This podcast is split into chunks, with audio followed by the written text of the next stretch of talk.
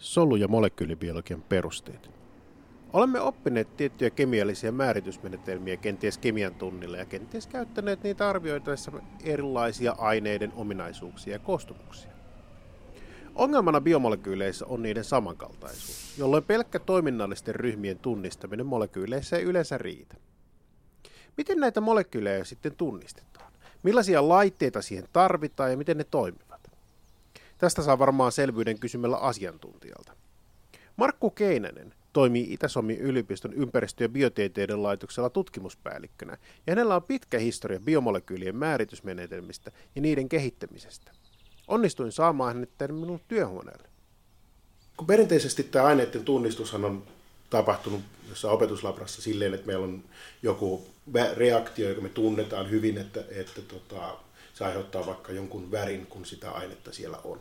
Mutta miten tämmöisissä täysin tuntemattomissa aineissa, niin miten niitä tunnistetaan nykyään? No siihen voidaan käyttää useitakin vaihtoehtoisia menetelmiä, jotka ovat useimmiten perustuvat jonkin kohtalaisen kalliin laitteen käyttöön. Ovat spektroskooppisia menetelmiä ja näitä erilaisia spektroskooppisia tapoja saada selville tuntemattoman aineen identiteetti on useita.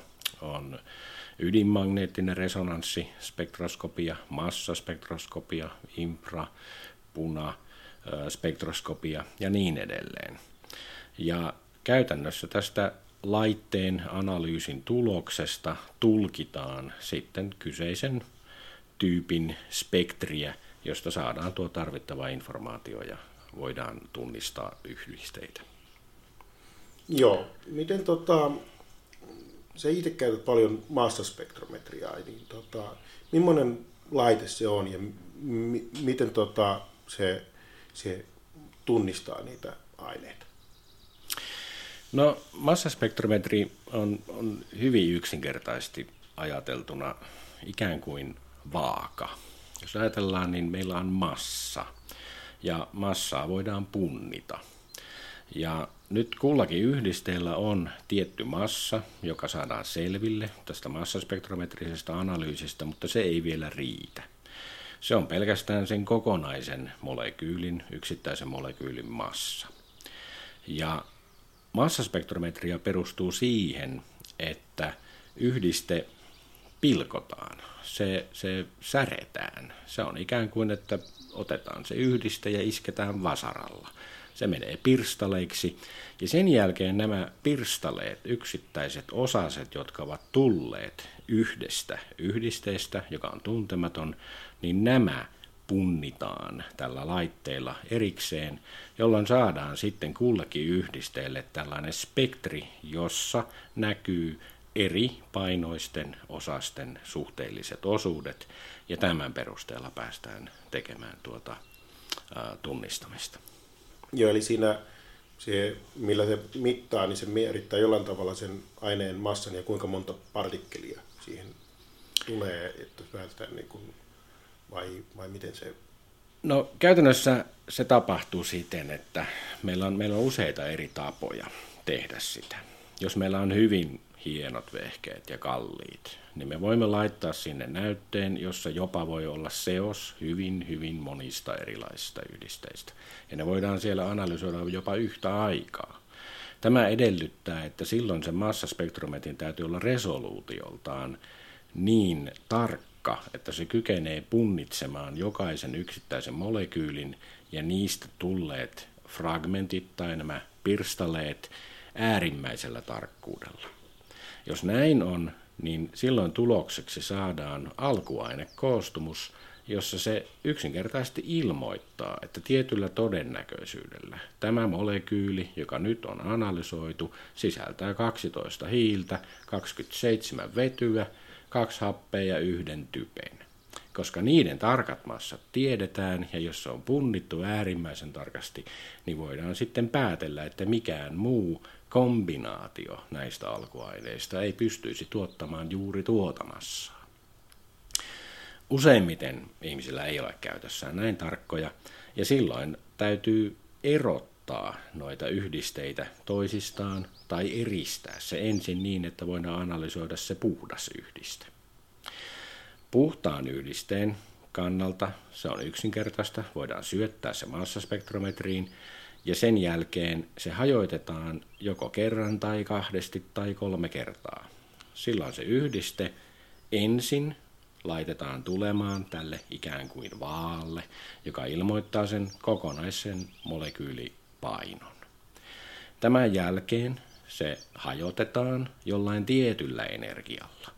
Ja nyt jokainen molekyyli koostuu kemiallisista sidoksista eri atomien välillä. Nämä kemialliset sidokset ovat eri vahvuisia. Jos laitetaan vähän energiaa, niin heikot sidokset ovat ensimmäisenä hajoamassa. Tämä tarkoittaa, koska heikot sidokset hajoavat, mutta vahvat eivät, niin yhdestä molekyylistä voi tulla vaikkapa 2 tai 3 palasta.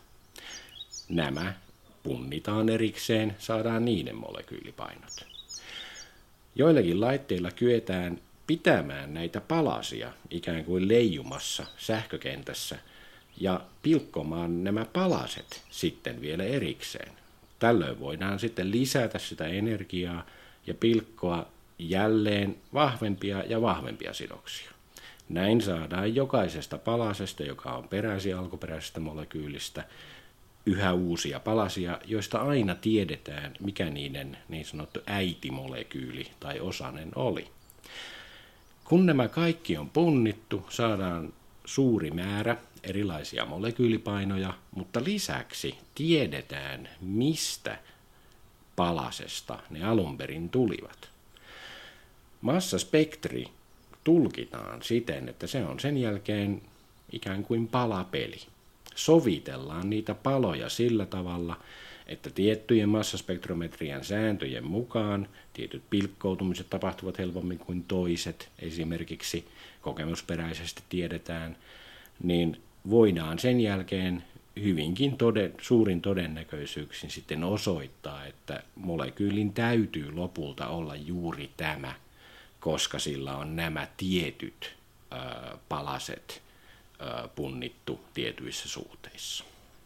Eli massaspekkarilla saadaan tosi hyvin selville tämmöisten tuntemattomien aineiden Kyllä. koostumuksia, mutta onko sillä käyttöä myös silloin, jos tiedetään suunnilleen, mitä sieltä etsitään, eli laitetaan määrää, niin onko täällä esimerkiksi kliinisiä sovelluksia tai vai käytetäänkö tätä pelkästään niin kuin tuntemattomien uusien molekyylien etsintään? No itse asiassa tämä esimerkiksi kliininen tutkimus ja ylipäänsä tämmöinen tarkka tietyn tunnetun yhdisteen pitoisuuden määrittäminen on yksi massaspektrometrian tärkeimpiä sovellusalueita. Ja tämä johtuu siitä, että eräs aivan tietty massaspektrometrinen menetelmä soveltuu tähän ja sitä pidetään ylipäänsä alalla tällaisena, käytetään termiä gold standard, eli kultainen standardi, eli siihen verrataan muita tapoja, kuinka saadaan ne todelliset pitoisuudet. Ja kun pyritään määrittämään jonkin tunnetun aineen todellista pitoisuutta, niin se edellyttää aina myöskin erilaisten ulkoisten ja sisäisten standardiyhdisteiden analysoimista samassa yhteydessä. Tämä tarkoittaa sitä, että jos on kyseessä ulkoinen standardi ja haluamme määrittää vaikkapa aminohappo alaniinin määrän näytteessä, niin se analysoidaan kyseisestä näytteestä, mutta sen jälkeen analysoidaan erikseen eristettyä, puhdasta alaniinia samalla laitteella samoissa olosuhteissa, jolloin saadaan tietää, kuinka paljon tiettyä signaalia tulee tietystä pitoisuudesta alaniinia. Tehdään toisin sanoen standardi suora laimennussarja, joka analysoidaan samoin menetelmin. Hyvin usein kuitenkin, varsinkin kliinisessä tutkimuksessa, käytetään sisäisiä standardeja. Tämä taas tarkoittaa, että näytteeseen, jota analysoidaan, vaikkapa plasmanäyte tai virtsanäyte, niin laitetaan ennen analyysiä tarkat pitoisuudet tunnettuja yhdisteitä, joita ei esiinny näytteessä, mutta jotka ovat kemiallisesti mahdollisimman samankaltaisia analysoitavan kohdeyhdisteen kanssa.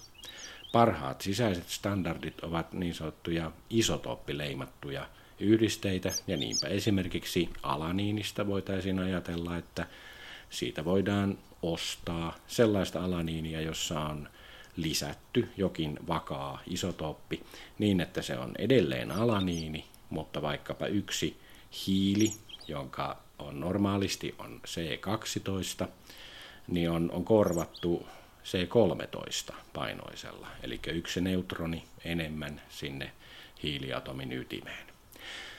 Kun tällaista yhdistettä on pantu sinne sisäiseksi standardiksi, niin silloin kaikki muut olosuhteet voidaan vakioida. Tuo näyte, kun se sisältää sen standardin itse, niin saadaan vielä tarkemmat tunnetut määrät. Ja tämä on se gold standard näissä analyyseissä. Joo. Eli periaatteessa tässä oli se, että otetaan joku näytepalo, joka hajotetaan ja sitten se molekyylikin vielä hajotetaan. Mutta onko niin mitään mahdollisuuksia tarkastella esimerkiksi spektroskooppisesti näytteitä rikkomatta sitä? No siihen on kaksi pääasiallista tapaa. Ensimmäinen oikeastaan perustuu myöskin massaspektrometriaan. Ja silloin puhutaan kuvantavasta massaspektrometriasta, joka tarkkaan ottaen rikkoo näytettä, mutta vain äärimmäisen vähän.